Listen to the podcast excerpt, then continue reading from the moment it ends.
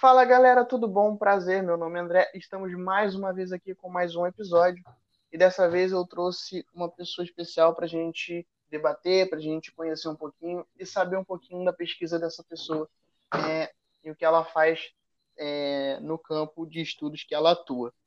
Né? Queria apresentar para vocês o Clínio e ele vai falar um pouquinho mais é, de quem ele é. Seja bem-vindo, Clínio. Tudo bem, André? Obrigado. É um prazer estar aqui com você. Bom, é, na verdade, eu sou um historiador, né? É, com, já estou algum tempinho nessa estrada aí. Eu terminei minha graduação em 2000, é, fiz mestrado, doutorado, tudo na área de Idade Média, ou seja, sou medievalista é, no mais puro sentido do termo, né? Da monografia até a tese de doutorado, é, sempre trabalhei com Idade Média, e atualmente, atualmente, na verdade, desde 2013, eu tenho interesse mais vinculado ao, a um campo um pouco conhecido aqui, que é o campo do chamado medievalismo, que nesse bate-papo a gente vai falar um pouco. Mas é isso, assim, eu sou um historiador, sou professor da Rural, é, e estou aí na estrada há mais de 20 anos, é,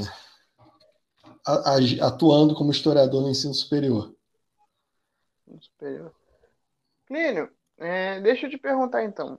É, quando a gente entra para a história, né, a gente sempre tem aquela pergunta que, que fica martelando a gente por todo mundo que está ao nosso redor, que é a noção do do porquê que a gente está fazendo história e, e, o que, que é história para você e, e, principalmente qual a sua área de atuação no momento. Então, André, na verdade você está com uma pergunta bem capciosa, né? bem malandra essa pergunta sua, porque assim, é... acho que todo mundo, assim, história é um curso, é... eu não sei da tua geração, mas na minha geração era um curso assim, que as pessoas geralmente entravam no curso de história, como é o meu caso, muito envolvido com militância política, ou seja, tinha uma orientação de achar que você tinha que fazer história porque você tinha um compromisso social com, no meu caso, com a revolução, a época, enfim, é, uma orientação abertamente marxista, né? É, mas só que na faculdade, e, à medida que a gente vai tendo mais contato com, com, com o fazer da história mesmo, essa pergunta se torna complicada e mais difícil da gente pensar. Eu vou elaborar um pouquinho e você vai entender. Porque, na verdade, assim, se você pensa a, a história atribuindo um propósito político, partidário, como foi o meu caso no início, é, é, de certa forma, uma visão muito reducionista do que é a história, do que, na verdade, do que é a área das humanidades. Né? E só para você ter uma ideia, assim, é, a, se no momento que eu entrei na, no curso de História, em 97, na UF, eu tinha uma convicção de, do, do que era a história, hoje eu não tenho essa convicção, assim, eu posso te falar, se você quiser conversar mais sobre isso. Eu posso pensar, te passar o que eu penso da história hoje, é, e inclusive fazendo uma autocrítica, uma crítica a toda a minha geração que pensou assim, mas isso, fica a seu critério falar sobre isso. É, e a minha área de atuação hoje, na verdade, tem duas inserções, para te falar a verdade. Uma inserção que volta à minha época, desde de de início de graduação, que é uma ligada a esse grande campo que a gente chama de história das religiões, né? Porque no fundo um dos motivos pelos quais eu fui estudar a Idade Média é, tinha a ver com essa formação ocidental cristã, ou seja, sempre me interessou essa noção do cristianismo, é, esse tipo de coisa, então, portanto, é, teria essa, essa, inserção na área das, da história das religiões que me faz hoje pensar muito os movimentos pentecostais e neopentecostais, e um outro movimento que, de certa forma, está coligado ao que, eu, ao que eu falei antes em relação do que é história, que é os estudos que a gente chama de medievalismo. O que seria o medievalismo? Medievalismo é a gente, é, é a gente estudar a Idade Média no presente. Entenda, estudar a Idade Média no presente. E não estudar permanência, reminiscência, nada disso. Ou seja, pensar a Idade Média no aqui e agora. Então, assim, se eu tivesse que sintetizar para você em relação às minhas áreas de atuação, pensaria nessa grande área da história das religiões, hoje, com um foco bem grande nos movimentos pentecostais e neopentecostais, e uma outra inserção nesse campo do, do medievalismo, que é esse estudo da Idade Média em períodos posteriores à Idade Média. Seria isso. Perfeito. E aí, né, você já tocou num, num ponto importante, né? Além dessa noção de, de que a gente pensa de história, enfim, é, é, interessante pensar o porquê que a gente entrou em história, né? Você disse que é um, você entrou em história para uma questão política, certo? Sim, sim, sim, eu era muito vinculado. Eu, eu fui do PSTU durante um tempo na faculdade, então é, é, eu tinha muito essa vinculação de uma, de uma noção de, de daquela noção marxista, de, de, da praxe mesmo, ou seja, eu, eu atrelava o conhecimento histórico. Eu acho que isso tem um pouco, eu não sei como você está falando com uma pessoa bem mais velha que você, eu não sei como foi sua relação na, na história no ensino médio, mas eu tive professores que eles davam as explicações muito, muito a partir de uma noção marxista, para te dar. Eu estou tentando lembrar um livro, um livrinho não, na verdade, acho que vocês conhecem, é, que eu li no, no que seria hoje o sexto ano, na minha época era a quinta série, que chama Capitalismo para Principiantes. Não sei se você conhece esse livro do Fernando, Nova... é Fernando Novaes. Qual o nome? É porque deu uma picotada no áudio para mim, então não escutei direito. Capitalismo para Principiantes. Você conhece? Não consegui ouvir, de novo, vai, vai com calma. É, vamos lá. É, o que eu estava falando, recapitulando o que eu estava falando, eu me lembrei de um livro, né, que é mais uma coisa de charge, charge que eu li no, quando eu estava no sexto, na minha quinta série, no atual hoje sexto ano, que chamava Capitalismo para Principiantes. Não sei se você Cap conhece. Capitalismo para Principiantes, do Carlos Eduardo não, Novaes. Não. Então, é, é um livrinho que vai contar a história da, da do capitalismo, uma pegada absolutamente marxista, ou seja, isso foi uma das coisas que me, me, me influenciou bastante. Se você procurar, você vai encontrar na, na, na internet em PDF aí. É, e várias, várias leituras muito. Eu li Marx, li vários autores da, da, da esquerda clássica, Trotsky, a história da Revolução Russa, é, antes mesmo de entrar na faculdade. Então, assim, eu tive esse primeiro contato com o curso de História é, pensando muito a partir de, dessa questão política mesmo. Tanto é que é, a dúvida que eu tive foi entre fazer história e economia, mas da economia pensando a economia a partir dessa noção marxista também, entendeu? É, então, assim, o meu primeiro contato foi esse. É, eu tinha, por exemplo, uma, uma, uma, uma, perspectiva muito que a história era uma ciência, é, e Uhum. E hoje eu, eu, absolutamente não concordo em nada com isso, mas assim, o meu primeiro contato com, com, com, a graduação em História veio a partir de uma formação dentro do quadro da esquerda mesmo, dentro, dentro de leituras absolutamente marxistas. Não que eu não, não, tô, não, tô, não, não que eu não esteja dizendo que seja, é, não seja importante esse tipo de forma de pensar a história. Só que, na verdade, eu descobri que a história é uma outra coisa muito mais é, é, é, muito mais que isso. Muito maior do que apenas esses debates políticos, né? Acho que é, é importante a gente pensar nisso, né? E quando quando a gente ouve muito falar, ah, porque historiador é tudo esquerdista, de fato, alguns são, mas se você pensar, existem historiadores que bebem de fontes completamente diferentes, né? Sim, e não são. É, é, e, é, e, é, é um outro engano também que a gente comete, assim, né? Que, na verdade, é, o que eu acho, na verdade, eu sei que isso é um pouco complicado, mas eu sei que isso está sendo gravado. É, eu não teria. Eu não tenho problema nenhum com uma perspectiva de história, inclusive liberal. O que, que eu quero dizer com isso? é, a questão para mim, e isso foi a grande virada na minha vida como intelectual, foi a seguinte, de que é, você tentar é, o que você tem que oferecer como professor, como cientista social, são N diferentes formas de abordagem é, sobre um determinado assunto, e que essas diferentes formas de abordagem elas têm que ter um compromisso ético. O que eu quero dizer com isso? Você não pode mentir é, é, porque você acha que a perspectiva. Oh, dizer que toda história que não é uma história comprometida com a luta de classe não presta.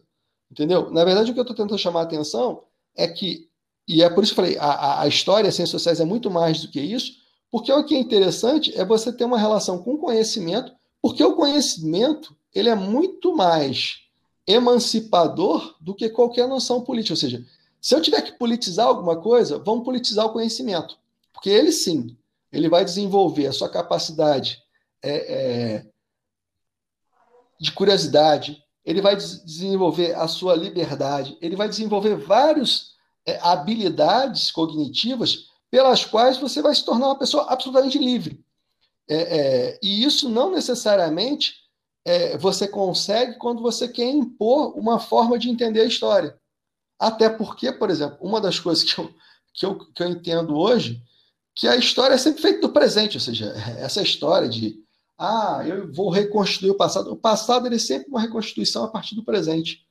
Então, assim, já, já, já começa esse problema aí. Eu, Desculpa, acabei me. Eu sei que você não gosta do autor que eu vou dizer agora, né, mas eu gosto muito da analogia que o Bloch faz com relação a essa noção de reconstruir o passado, de uma verdade, lá no Apologia da História. Eu sei que você não gosta desse livro, mas ele faz uma comparação que é muito didática né, ele fala daquela comparação com relação às vitrais de igreja, né, que, que ao quebrar o vitral da igreja e tentar reconstruir aquele vitral, vitral da igreja, é, você nunca vai conseguir reconstruir aquele vitral. Né? Você vai conseguir pegar alguns fragmentos e, entender, estudar e conseguir abordar, é, tentar colocar no lugar. Mas você nunca vai ter aquele passado de volta. Você vai ter um fragmento dele, né? Então, é entender essa relação. É, só que para mim eu iria um pouco além do, do, Eu faria uma pergunta também capciosa ao Bloch, né? Que seria o porquê que a gente vai reconstruir o vitral. Entende onde eu quero chegar?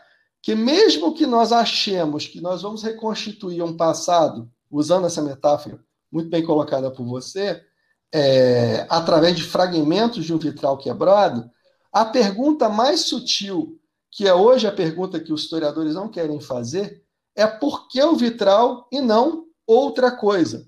Entende onde eu quero chegar?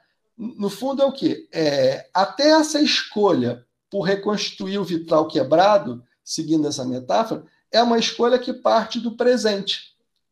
Sim. Isso tem sido uma coisa é, é, que tem me feito pensar bastante, e isso é, é, é bastante complicado, porque Muitos podem interpretar, ah, o Clínio está querendo desconstruir completamente o curso de história, é...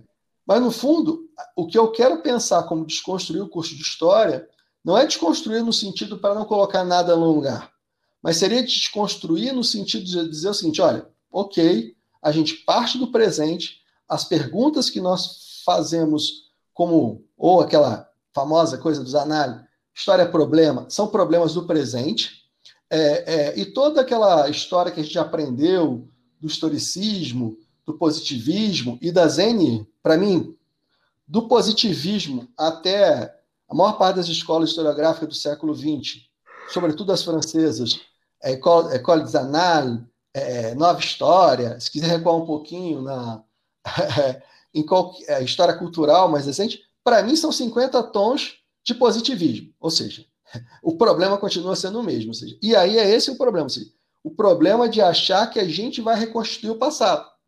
E aí, na verdade, para mim, não existe esse passado, só existe o presente. Nesse ponto, eu, eu sou bastante radical. É, é, e aí chega a questão que eu queria colocar, ou seja, é, quando eu falei há pouco de desconstruir o curso de história, não é desconstruir no sentido, ah, vamos colocar, mas é admitir que a nossa base epistemológica é uma base positivista, cientificista, é, e que, na verdade, a nossa disciplina não é científica, ela, ela, ela é narrativa. Isso também não me autoriza a, a, colocar qualquer coisa no lugar, ou seja, eu não estou querendo fazer o tipo, o grau de relativismo. Ah, então se alguém falou que o nazismo é de direita, não, não é isso. Ou seja, existem é, controles éticos, ou seja, não vou falar, é, inventar coisas, mas o que eu quero chamar a atenção é que se a gente começar a repensar a nossa formação a partir de uma formação muito mais ética e humanista, deixando de lado essas questões do positivismo, talvez nós tenhamos muito mais a ganhar. É, eu não sei se você está entendendo onde eu quero chegar, ou seja, é, é claro que isso é uma guinada muito mais pós-moderna, obviamente, eu, eu, admito isso, mas é, eu hoje, eu, inclusive esse livro está traduzido para o português há algum tempo, se eu puder indicar um livro que vai fazer os historiadores é, repensarem muito, é, pensem num livro chamado do, de um autor chamado Ioannis Fabian, O Tempo e o Outro, como a antropologia estabelece seu objeto. E nesse livro aqui, depois de lê-lo, você vai repensar muito a, a, sua função como historiador. Mas, enfim, não sei se eu, se eu consegui me fazer entender. Não, consegui André? sim. Provavelmente agora vão estar fazendo a fogueira para o Clínio, né? Vão jogá-lo a, a, fogueira santa, né? Da, da, da pureza da história com enquanto ciência. Não que eu discorde nem concorde 100%, eu estou aqui só para fazer o contraponto, mas, mas exatamente isso. Acho que repensar a, a história enquanto seus métodos, o porquê que a gente está construindo a história é interessante para a gente pensar como a gente pode atingir outros públicos, né? Porque, assim, uma coisa que eu venho observando desde que eu entrei na faculdade é esse, esse distanciamento da, da, da academia da população, né? Por quê? Porque a gente pensa numa história que é baseada em fatos, em verdades absolutas, e que essa população vê os seus próprios, seus próprios fatos e suas próprias verdades. Então, como a gente consegue construir essa narrativa, né? Como você disse, é, essa história sendo narrativa, é, o que eu concordo e discordo ao mesmo tempo. Eu concordo que a história ela, ela se baseia em narrativas, mas ela é baseada nessas narrativas a partir dos fatos, né? Então, é como a gente consegue construir isso e acho isso importante, né? E em meio a tudo isso que a gente está vivendo, eu queria te fazer uma pergunta que acho que é a parte mais difícil, pelo menos para quem está nesse momento de pandemia, que é como produzir história, como fazer é, pesquisa nesse momento. Como está sendo para você? Então, André, na verdade, é, é, antes de responder, eu vou fazer uma, eu vou te é, voltar um pouco do que você falou, porque acho que você, assim, e de certa forma, já vou te responder. Isso que nós estamos fazendo aqui agora é fazer história, no sentido do que eu entendo como esse diálogo com a sociedade. Porque, é, é, ainda voltando a essa questão de fundo da história como disciplina, eu acho que a gente. Eu vou usar uma série de metáforas, mas vocês vão entender onde eu quero chegar os historiadores e a história, como disciplina, precisam ir para o divã, ou seja, precisam fazer análise. Análise do sentido de que. É, por que análise? Porque um problema está dado e é inexorável, ou seja, os historiadores acadêmicos, dos quais eu faço parte, a gente não conversa com ninguém. A gente dialoga muito mal entre os nossos pares nessas respectivas áreas, que são quase feudos, ou seja, é, para muitos colegas meus, o que eu faço é uma coisa, como você disse, é quase a ponto de me colocar na fogueira, porque como é que um cara que estudou a vida inteira dele, do, da monografia ao doutorado, estudando a geografia santo medieval, de repente o cara resolve estudar o Edir Macedo, o Valdomiro Santiago, ou seja, o Clínio está louco, né? Porque ele é um historiador absolutamente é, formado e qualificado, é, que passou por várias instituições de pesquisa importantes. Ora, é, é exatamente esse o problema. Ou seja, aí que está, e aí eu vou, daqui a pouco eu te respondo. No fundo, por que eu estou falando de fazer terapia e, e porque, na verdade, o que, que, a gente tem que pensar? A história, como disciplina acadêmica, surgiu no contexto do século XIX, do Estado Nacional. Essa história serviu a, aos nacionalismos é, cujo resultado a gente viu nas duas grandes guerras, ou na grande guerra do século XX, né? pensar a primeira e a segunda como é, dois momentos de uma grande guerra. É, e só para te dar um exemplo, nos manuais franceses do início, os manuais escolares de história franceses do início do século XX, a função da história era fazer o quê? Formar soldado, soldado tão vinculado ao nacionalismo do que ela, é, é, ela era naquele momento. Ora, é, onde eu quero chegar com isso tudo? Na verdade, se a gente pensar nesses duzentos e poucos anos de história disciplina que a gente tem, a gente sempre esteve é, é, é ou vinculado diretamente ao nacionalismo, ou pós é, é, segunda década dos anos do, do, século XX, vinculado a um modelo ainda é, de crítica ao positivismo, mas ainda arraigado a modelos de, de verificação de cientificidade, que criava uma narrativa cada vez mais hermética e fechada. É só pegar, para vocês acharem que eu estou mentindo, pegue as teses defendidas no, no, no, Brasil, na USP, entre os anos 50 e 70, é, é, ou até os anos 80. São teses absolutamente fechadas, com um milhão de notas de rodapé, é, é ou seja, eram teses para dialogar o, o, o, o, doutorando e a banca e mais ninguém. É, e aí eu acho que sim, um primeiro problema é o que a gente entende por fazer história. Será que é fazer história é só fazer pesquisa, escrever artigo? É, eu continuo fazendo isso, não, não nego isso. Mas eu acho que fazer história também é você começar a trazer esse tipo de questionamento, inclusive sobre o que é história, para que, que serve a história, é, para um público mais vasto, entendeu? E não só fechado para um, um grupinho de, de intelectuais ali que é, é, é, não estão muito dispostos, que muitas vezes, André, é, é, olha para a sociedade como objeto de estudo.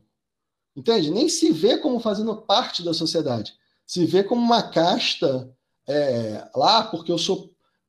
Quantas vezes você foi meu aluno, sabe? Eu nunca coloquei no meu programa professor doutor, eu acho ridículo. Porque isso, por que é ridículo? Porque isso remete a uma, a uma noção século XVIII, de antigo regime, ou seja, o cara tem que mostrar que ele tem título, ou seja, ele, a competência não serve para nada, então, né? É, entende onde eu quero chegar? Então, assim, é, fazer história hoje é você ocupar esses espaços, fazer podcast, fazer vídeo para o YouTube. Eu não, não sou uma pessoa muito afeita, até tenho tentado um pouco isso com, com os grupos de pesquisa nos quais eu sou inserido, embora eu, eu sou bastante tímido, mas é, é, eu vejo isso com muitos bons olhos. Eu acho que é isso, tem que tentar dialogar, é, é, é, é falar. E aí sim, por exemplo, nesses momentos de pandemia, é usar a nossa capacidade de análise, e, e aí que está a grande questão, ou seja, o historiador, quando ele é bem informado, ele é uma pessoa extremamente perspicaz para analisar o momento. Ou seja, ela tem, é, ele tem capacidade, uma capacidade analítica, porque a gente é treinado para fazer isso. Basicamente, a, a, gente lê e escreve o tempo todo. Então, é, é, durante a faculdade. Então, eu acho que usar isso para o bem comum, ou seja, vamos colocar, vamos ocupar determinados espaços. Por exemplo, é, é, uma das coisas é, que ficou claro nessa pandemia é que a gente descobriu que a gente pode usar a internet e usar a internet, inclusive com controles éticos, para evitar. É, é, eu, eu, não vou citar nomes aqui, mas acho que todo mundo vai entender onde eu quero chegar. O que tem de gente maluca usando a internet para falar mentir, distorcer. É, é, e são pessoas que são escutadas. Mas elas, elas eram escutadas sem qualquer tipo de crítica mais contundente, porque a gente também não ocupava espaço, entende? É, é quantidade de, documentário aí que foi produzido, é, até documentário para provar que a Terra é plana tem no, no YouTube, entendeu? É, com milhares de visualizações. Bom, eu não vou eu acho que eu não Inclusive, quero entrar se pegar lá a plataforma de streaming mais usada uma das mais usadas nesse momento que é a Netflix ela tem um documentário sobre a Terra plana feita por terraplanistas. Ou seja, você tem lá terraplanistas para tentar justificar o porquê que a Terra é plana. Obviamente, o fundo do documentário não é falar, olha, a Terra é plana, mas tentar entender como esses caras pensam. É...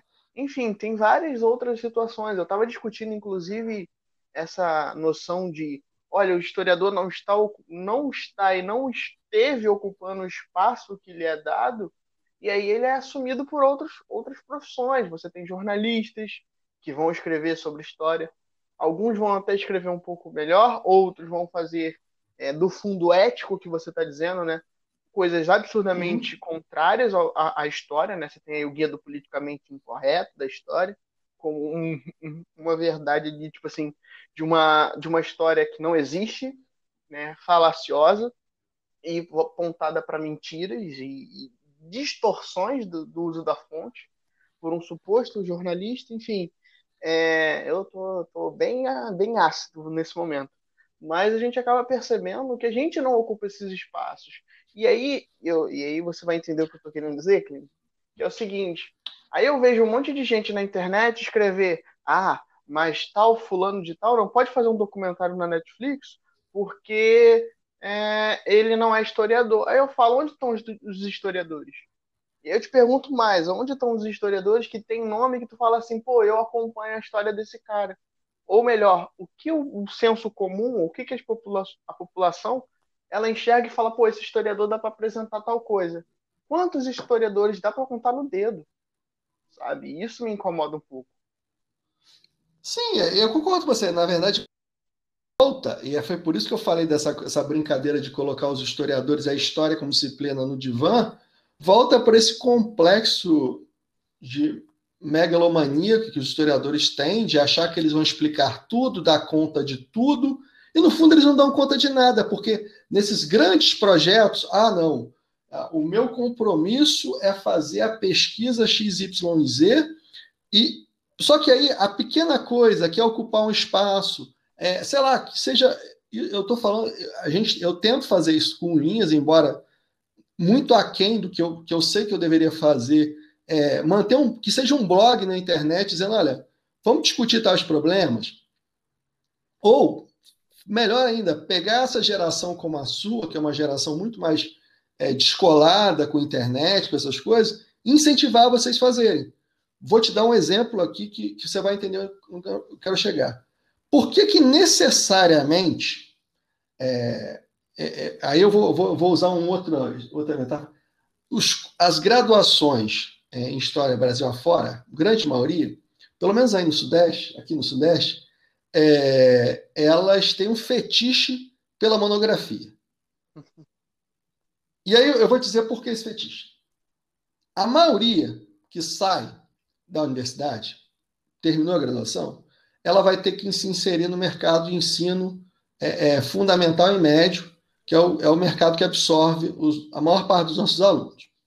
Olha, e, e, e, é engraçado que os professores da universidade, eles veem a monografia é, é, como sendo o grande momento do cara virar o pesquisador. Ou seja, só que é, muitas vezes o cara vai fazer uma pesquisa completamente deslocada dessa realidade de sala de aula que ele vai fazer. Quantas monografias são feitas nos cursos de histórias sobre ensino de história?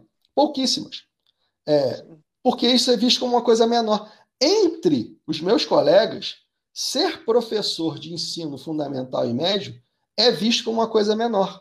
Entende? Ah, eu sou professor universitário. Como se. Não, eu sou professor. Quando alguém me pergunta minha profissão na rua, eu digo, sou professor. Ah, professor de quê? História. Ponto. Eu não fico dizendo o que, que eu. Entendeu onde eu quero chegar? Mas as pessoas. A, a, o fato de eu colocar, é, formar essa palavra professor universitário já quer dizer o quê? Ah, se, eu, se você precisa usar esse título professor universitário, você quer ser distanciado dos outros professores. Certo? Não estou dizendo que as pessoas façam isso conscientemente, mas isso já é uma pista.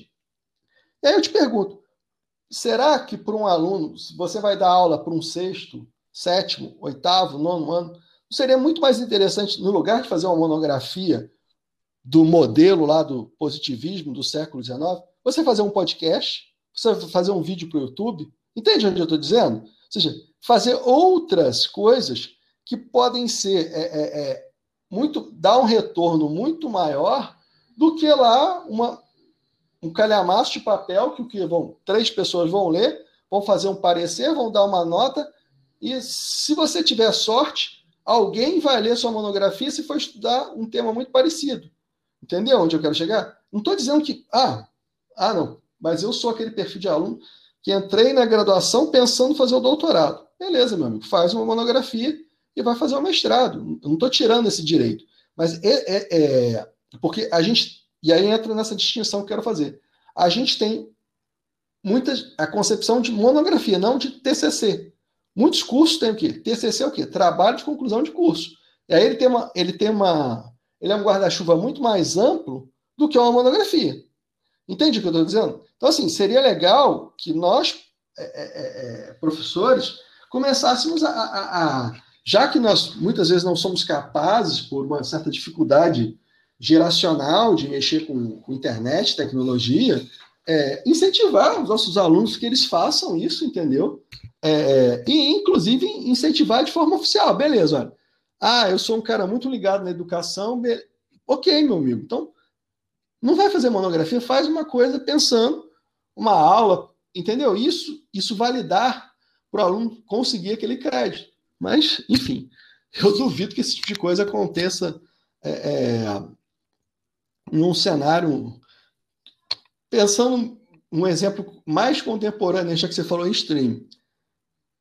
Todo interesse, quer seja aqui no Brasil ou na Europa, é, sobre Idade Média hoje, não tem nada a ver com Idade Média, até porque Idade Média não existe mesmo.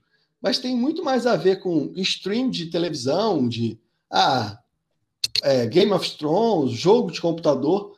Então vamos lá, vamos problematizar isso com o cara. Então, por que que, que, que Game of Thrones pode me ensinar? Sobre Idade Média? Nada, porque Idade Média não existe. Mas ela pode me ensinar sobre relações de poder, certo? Eu posso trabalhar a questão do poder ali, sem pensar na porcaria da Idade Média, entendeu? É, ou então, perguntar por que, que a gente, por que, que a Idade Média imaginada ali é aquela. Não sei se você entendeu o que eu quis dizer, eu sou meio é, bastante iconoclasta, mas não tem problema com isso, não. Não entendi perfeitamente. Inclusive, é, eu montei uma aula para o pré-vestibular comunitário onde eu trabalho, onde eu atuo, tem alguns anos, né? e aí fui falar de Idade Média, né? E eu falei, cara, como é que eu posso trazer isso para a realidade desse aluno. Eu gosto muito de filmes, né? filmes de comédia, animação. E aí eu lembrei de um filme de comédia muito muito legal. É, eu não lembro agora o nome do autor, o nome do ator, né? mas é um daqueles caras que participa com o Will Smith nos Bad Boys. Eu não sei o nome dele. O nome do filme é Deu a o Maluco na Idade Média, ou Deu a Louca na Idade Média, alguma coisa assim. Ele mostra uhum. várias situações da Idade Média, que você pode falar da questão do uso do talher, da, da criação dos talheres, ali para falar da peste, da, da, grande peste, outras situações. Então eu falei, cara, dá para usar outras coisas.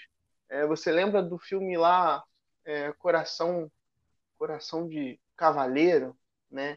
Que fala sobre classe, sobre distinção social entre cavaleiros e, enfim, dá para falar de outras coisas trazendo filmes, séries né? Saiu, por exemplo, agora na Netflix uma nova série de, de medieval, né? que trata a, o mito do rei Arthur, mas do ponto de vista da, da ah, eu esqueci o nome, da defensora do lago lá, para falar sobre a perspectiva feminina. Então, assim, uhum. você pode falar de outras coisas dentro de um universo que é muito mais maior, sabe? Então é interessante a gente pensar dessa forma. Gente, animação é o que mais tem. Né?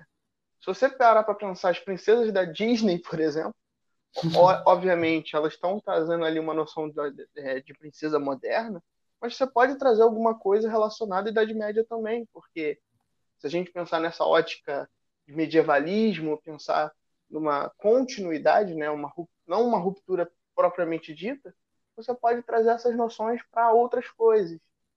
É, tem um artigo no, do Arquivo Nacional que o cara ele linka o uso da história dentro dos jogos do Assassin's Creed, por exemplo. Sim. é muito interessante. É, não é isso. Eu acho que, na verdade, a gente. É, é por isso para mim, a grande questão é essa: ou seja, é a gente começar a pensar é, é, o que, que a gente pode é, nos relacionar com aqui e agora, no lugar de ficar discutindo lá a, a noção de senhorio, é, até porque é, todas essas discussões, mesmo se a gente pegar lá o grande tema do, da Idade Média, que seria a noção de feudalismo, é, é, isso é uma construção do século XVIII e XIX. Então, assim, é, por que, que eu vou ficar me perdendo meu tempo discutir uma construção do século XVIII e XIX, que já não faz mais sentido para esse mundo? Faz sentido para entender toda a questão da, da é, é, do triunfo do, do, do, capitalismo, digamos assim, no século XIX, mas para a nossa sociedade hoje não, não faz muito sentido eu ficar discutindo isso. Então vamos, vamos discutir as relações de poder, ou seja, é, é, vamos pensar por que, que na Idade Média é, era uma idade dos homens, para citar um, um, livro do Gibi, ou seja, o, o, lugar das mulheres nessa sociedade, ou seja, a, a inexistência da, do lugar feminino, ou seja, são questões que nos interessam hoje, entendeu? É, é, eu não vejo problema nisso.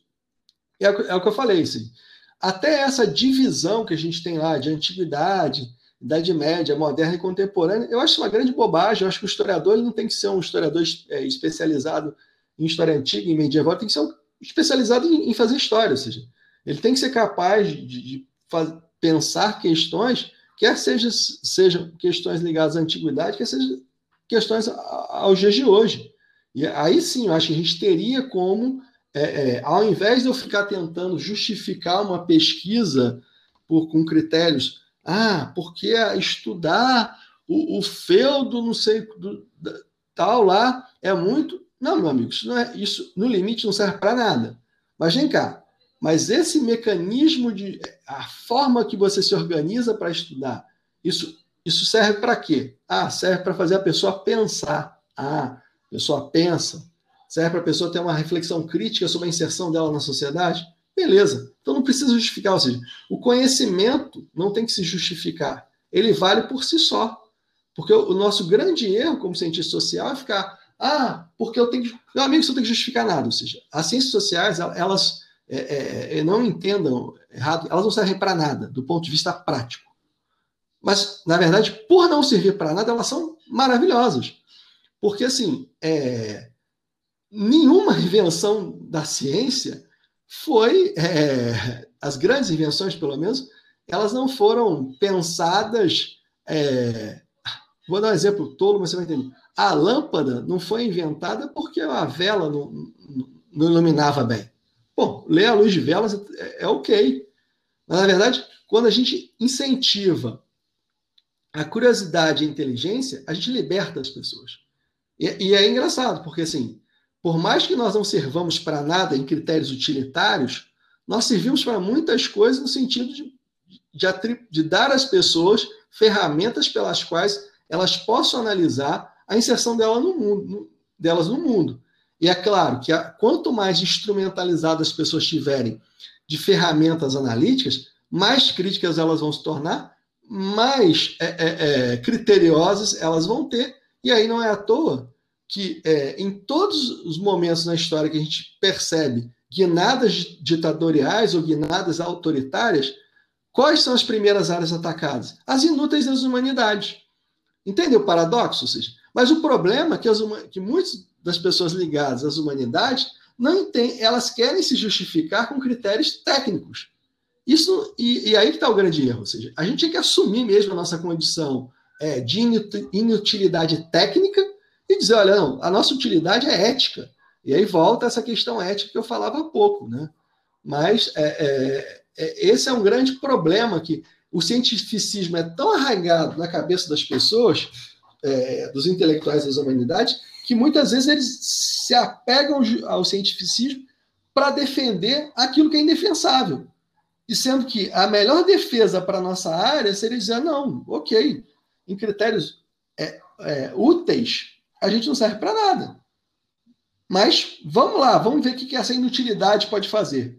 Essa, essa, toda essa inutilidade pode criar uma pessoa extremamente crítica extremamente instrumentalizada de ser capaz de entender coisas como racismo, machismo, uma série de coisas que são importantíssimas para a gente mudar os paradigmas da nossa organização social, mas É, é, obviamente elas não movimentam o viu metal, né? André, acabei falando demais, né? Oi. É porque o finalzinho deu uma picotada para mim, aí eu não escutei.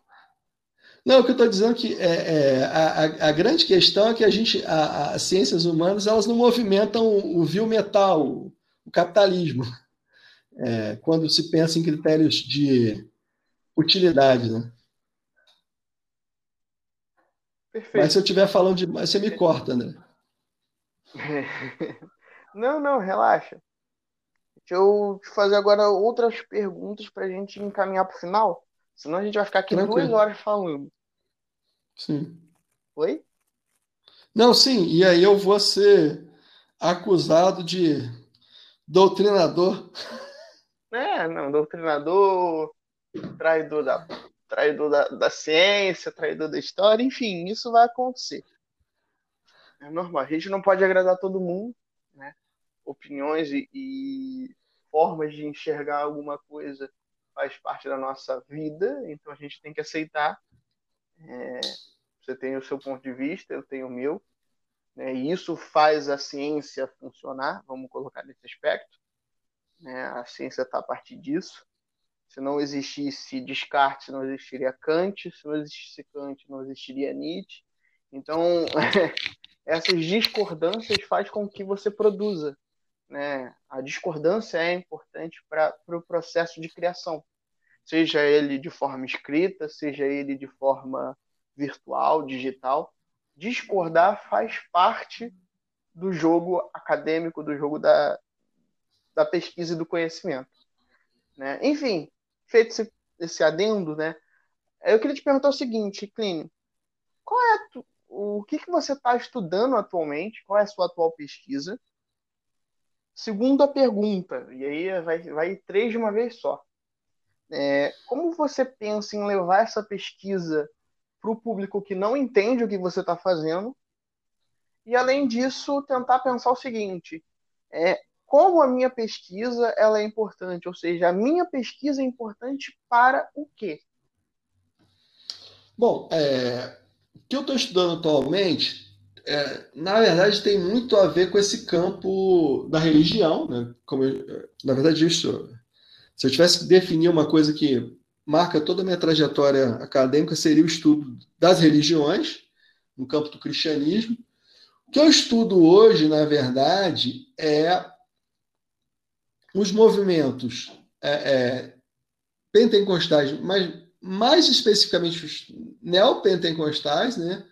É, eu acabei de escrever dentro dessa pesquisa um, um, um, capítulo de um livro que vai sair é, no Reino Unido sobre o Valdemiro Santiago, é, sobre a forma como ele, ele faz uma narrativa sobre ele mesmo, se auto-apresentando é, como um santo, num livro dele chamado Grande Livramento.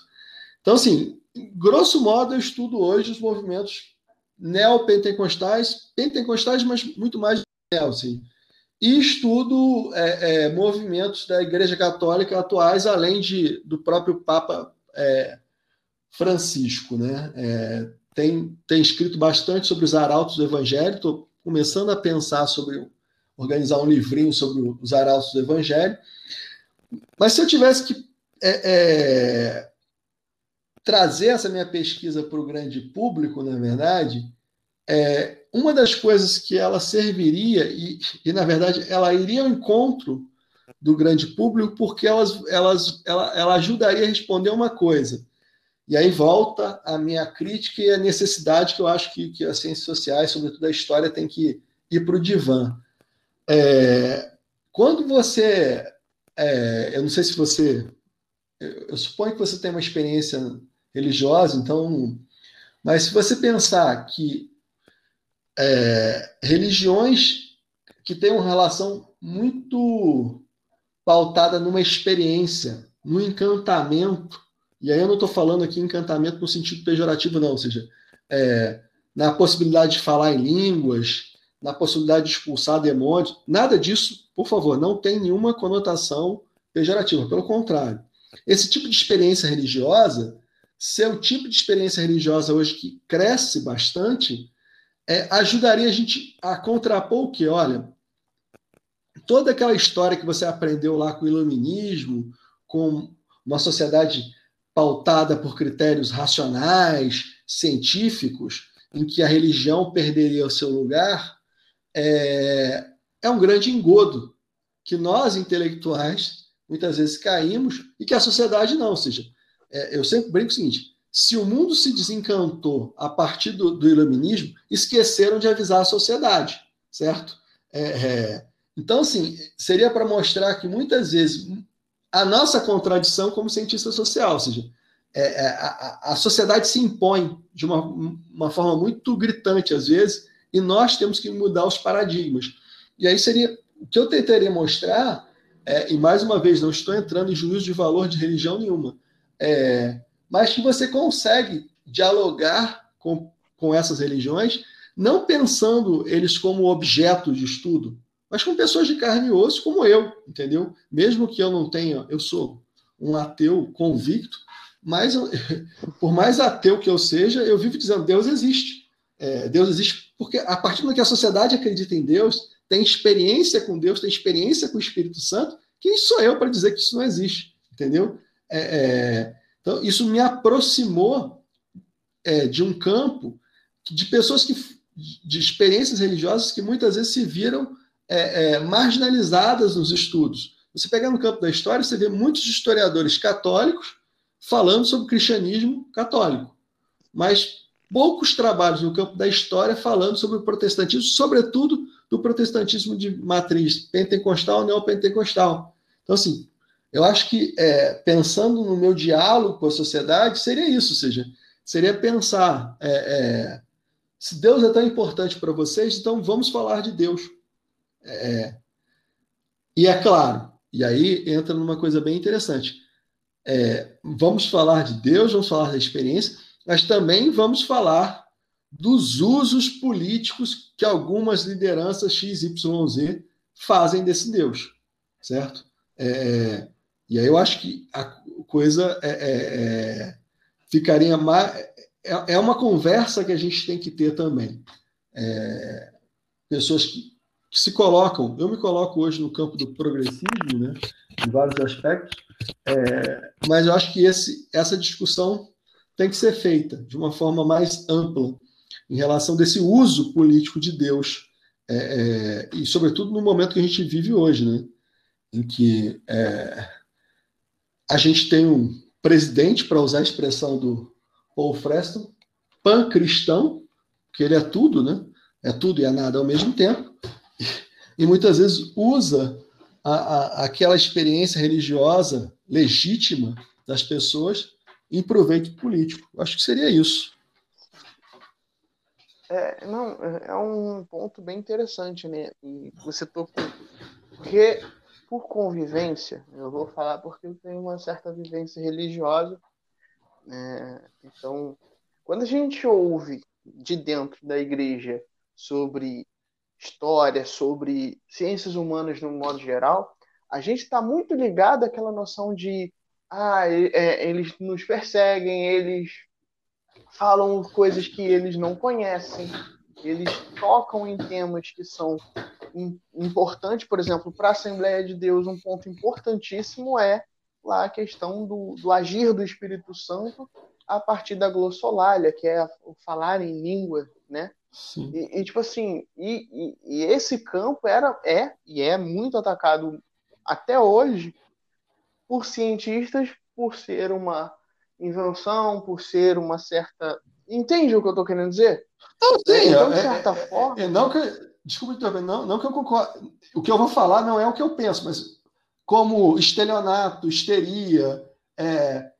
E aí que eu estou te falando, eu não acredito em Deus mas eu não, nada me impede de acreditar numa pessoa que tenha tido uma experiência sincera com o Espírito Santo. Por mais paradoxal que eu estou falando, é o seguinte: olha, se alguém me diz, é, e eu conheço pessoas assim, é, é, essa pesquisa me, me, me possibilitou, que você percebe claramente que em algum momento a pessoa teve um ponto de inflexão, que vamos chamar aqui, que seria, no caso da Assembleia, esse batismo pelo Espírito Santo, a glossolaria, e, e isso dá, dá sentido à vida dela, cria uma identidade, e eu não posso, como cientista social, de forma alguma dizer que isso é, ah, sei lá, é êxtase, seja lá o que for, eu tentar classificar minimizando a experiência da pessoa.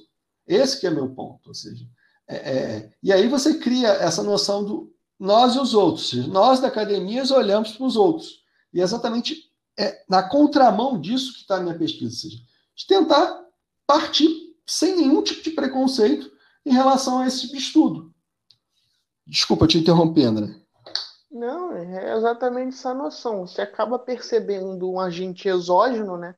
Então é muito interessante você pensar, por exemplo, eu enquanto a, a, uma pessoa que foi criada num, num berço evangélico, né? Vamos usar essa expressão. É, foi criado em berço evangélico. Quando chega na universidade para fazer história, a primeira coisa que eu vou ouvir, ou que eu tenho, venho ouvindo durante muito tempo, é ah, André passou a ler um monte de livro lá de filosofia, de não sei o que, começou a criticar e se afastou de Deus. É, eu já ouvi isso bastante. Mas a noção é aquilo, por que, que é, é, a pesquisa a ciência ela tem essa, essa, é, esse teor de, de afastar a, a pessoa de Deus? Porque a, a própria ciência construiu né, para ela esse ar de tipo, ah, não se pode ser religioso e fazer ciência ou fazer história. Né? O que o Francisco José, lá no, no, no, livro dele sobre História das Religiões, que ele fala um pouquinho disso, ele fala: olha, é, você pode ser religioso e escrever sobre qualquer coisa, desde que os seus métodos, né, aquilo que você vai estar usando, seja ético. Né? Ele fala isso Sim. muito bem lá no texto. Não, é, é, é engraçadíssimo, porque assim, parece que você quase ser religioso, sobretudo no campo da história, e ser religioso, sobretudo dessa, dessa, desse campo dos protestantismos, vamos colocar num, num sentido mais amplo, no, no, plural, é quase como um, um, um, aquela coisa da teoria da contaminação. A pessoa está contaminada, ela não é, ela não consegue pensar por si só. É uma grande bobagem. Pelo contrário, acho e pessoas que, que é, é, vieram desse ambiente religioso, elas podem produzir excelentes trabalhos no campo da história sem, é, é, é sem fazer grandes. Não é, sem fazer grandes, mas com talvez trabalhos melhores que pessoas que são consideradas ateias. Ou seja, porque no fundo, ser ateu, ser religioso ou não, é, é indiferente. O que depende é o seguinte: você consegue controlar o seu objeto de estudo, você conhece a bibliografia, você conhece o assunto, você tem um controle ético sobre isso. É isso, ou seja, e aí é, é um falso problema. Na verdade, é um falso problema que, que muitos historiadores criaram. Ou seja, ah, ah, o cara religioso não pode estudar perto do. Engraçado, eu conheço um monte de sindicalismo, sindicalista que estudou movimento operário. Isso pode. Entende? Não que eu tenha nada contra o movimento operário, nada contra o sindicalismo, mas dizendo, por que, que sindicalista estudar movimento operário pode e o religioso estudar a igreja não pode? É essa que é a minha questão, no fundo. Eu acho que o sindicalismo aí, vai fazer um excelente trabalho estudando sindicato, o religioso vai fazer um excelente trabalho estudando é, religião, desde que ambos é, usem os mecanismos e os controles éticos que eu acho que são necessários. Sim, sim. E aí, para a gente fechar, eu tenho refletido um pouco, né? A gente fala muito do uso do, dos protestantismos sobre o campo político. Né?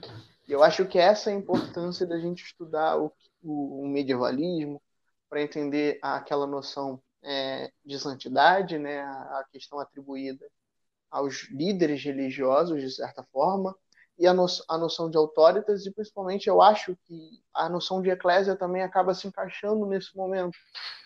Né? Essa uhum. reunião de um grupo de indivíduos dentro da igreja, né? que ela vai é, se estabelecer do ponto de vista para ditar de, líderes e, e questões políticas. A gente percebe isso com a criação ali do da bancada evangélica, né? Você tem aí vários líderes se, se lançando na política, eu acho engraçado porque muitos desses indivíduos que hoje são é, vozes dentro do parlamento, dentro do movimento evangélico, e aí eu te dou um nome que é o pastor Marco Feliciano. Eu vou, vou dizer nome porque, enfim, para ficar mais evidente. Né? Ele tem inúmeras pregações no Congresso Missionário dos Gideões Missionários da Última Hora. Não sei se você conhece, mas dá uma procurada. É, ele tem várias mensagens dele de, de 1999 até 2005, 2006, dizendo que ele nunca entraria na política porque não, não era, enfim, porque isso não era lugar dele.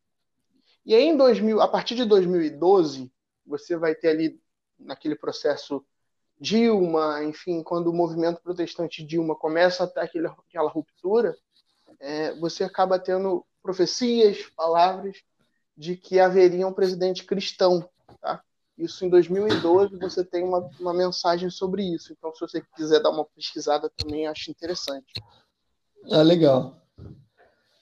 É, só que o problema é que acho que a profecia está errada, né? Porque é, é, é, o, o que eu diria sobre o atual presidente é que no fato, é, de fato, ele teve uma, uma perspicácia no sentido de, de perceber é, é, esse crescimento do campo do religioso, porque do religioso ligado ao fundamentalismo, e se aproximou é, é, é e começou a defender uma pauta moral que serve, por exemplo, à renovação carismática, serve aos arautos do Evangelho, serve à Assembleia de Deus, serve à Universal. Mas, assim, é, é, eu não vejo o, o, atual presidente como alguém oriundo dos quadros é, é, é do cristianismo. Não sei se você está entendendo o que eu dizer. Eu não estou entrando aqui na, na, na, questão de fé do atual presidente. É, isso, para mim, é pouco relevante.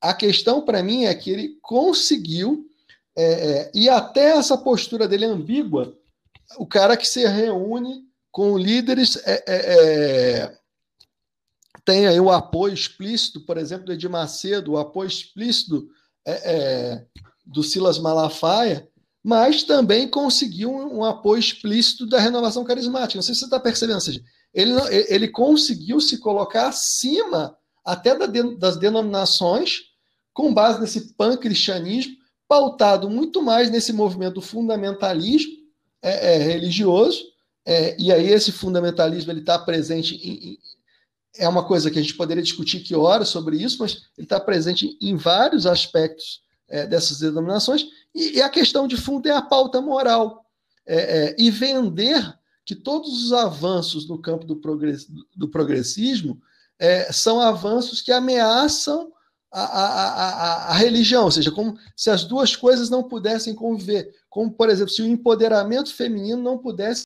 é, é, acontecer dentro da igreja. Embora nós tenhamos vários, vários, exemplos disso, ou seja, eu conheço mulheres super empoderadas é, é que estão dentro da Assembleia de Deus, certo? É, é, que são feministas, embora não, evitem usar muito o termo, mas são feministas convictas, mas é essa que é a questão, ou seja, e aí seria interessante, isso daria para a gente conversar horas sobre isso, sobre esse aspecto, ou seja, como que é, é, é, é esse atual o uso da religião, né, em todo um grupo de líderes religiosos, é, é, é muito mais um, num projeto de poder, né? Sim. Então, Clínio, é isso, né? Acho que se a gente alongar muito essa conversa, vai varar a madrugada, porque tem muito vai. pano para manga. Né? Pode marcar um outro papo aí se você quiser mais para frente. Vamos marcar, vamos marcar sim. E aí a gente estabelece um tema, a gente pode estabelecer um tema e a partir disso a gente debater um pouquinho. Tá? Mas aí a gente sim. marca em off depois para a gente poder ter uma noção direitinho. Tá? É... Tá. tá. Enfim, beleza, então. acho que é isso, né? Foi isso. Falamos de quem. Falamos de tudo que a gente precisava, né? Para a gente dar um pouquinho de luz para o público, para quem está ouvindo. O que, que é a pesquisa história? Como é que é produzir essas discussões do que seria história, né? O que você vem pesquisando. Enfim, a gente debateu muita coisa legal. Eu acho que dá para tirar um bom paralelo. Para as considerações finais, gostaria de falar alguma coisa, Clínio? Não, na verdade, só te agradecer mesmo pela oportunidade, parabenizar o seu trabalho. Eu acho que você está é, é uma pessoa que conseguiu fazer essa leitura bem feita de que a gente tem que é, ampliar a nossa atuação e, e, ocupar esse espaço na internet. Eu acho importantíssimo, entendeu? Eu acho importante que seja ocupada, ocupado por pessoas qualificadas como você. Assim. Eu acho que é mais te agradecer a oportunidade e me colocar à disposição para quando você quiser bater outro papo. Obrigado, Clínio. Obrigado pelo elogio. Obrigado pela disponibilidade, pelo tempo dedicado para a gente fazer isso. Deu inúmeros problemas até a gente conseguir gravar esse podcast.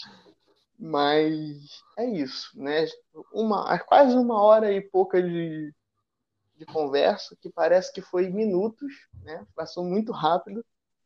A gente falou de muita coisa, muita coisa legal e muitas janelas foram abertas para as pessoas poderem refletir. Então a gente vai encerrar por aqui. É... Beijo, galera. Até o nosso próximo encontro. Valeu. Tchau, tchau. Tchau, tchau. Valeu, gente. Tchau, tchau.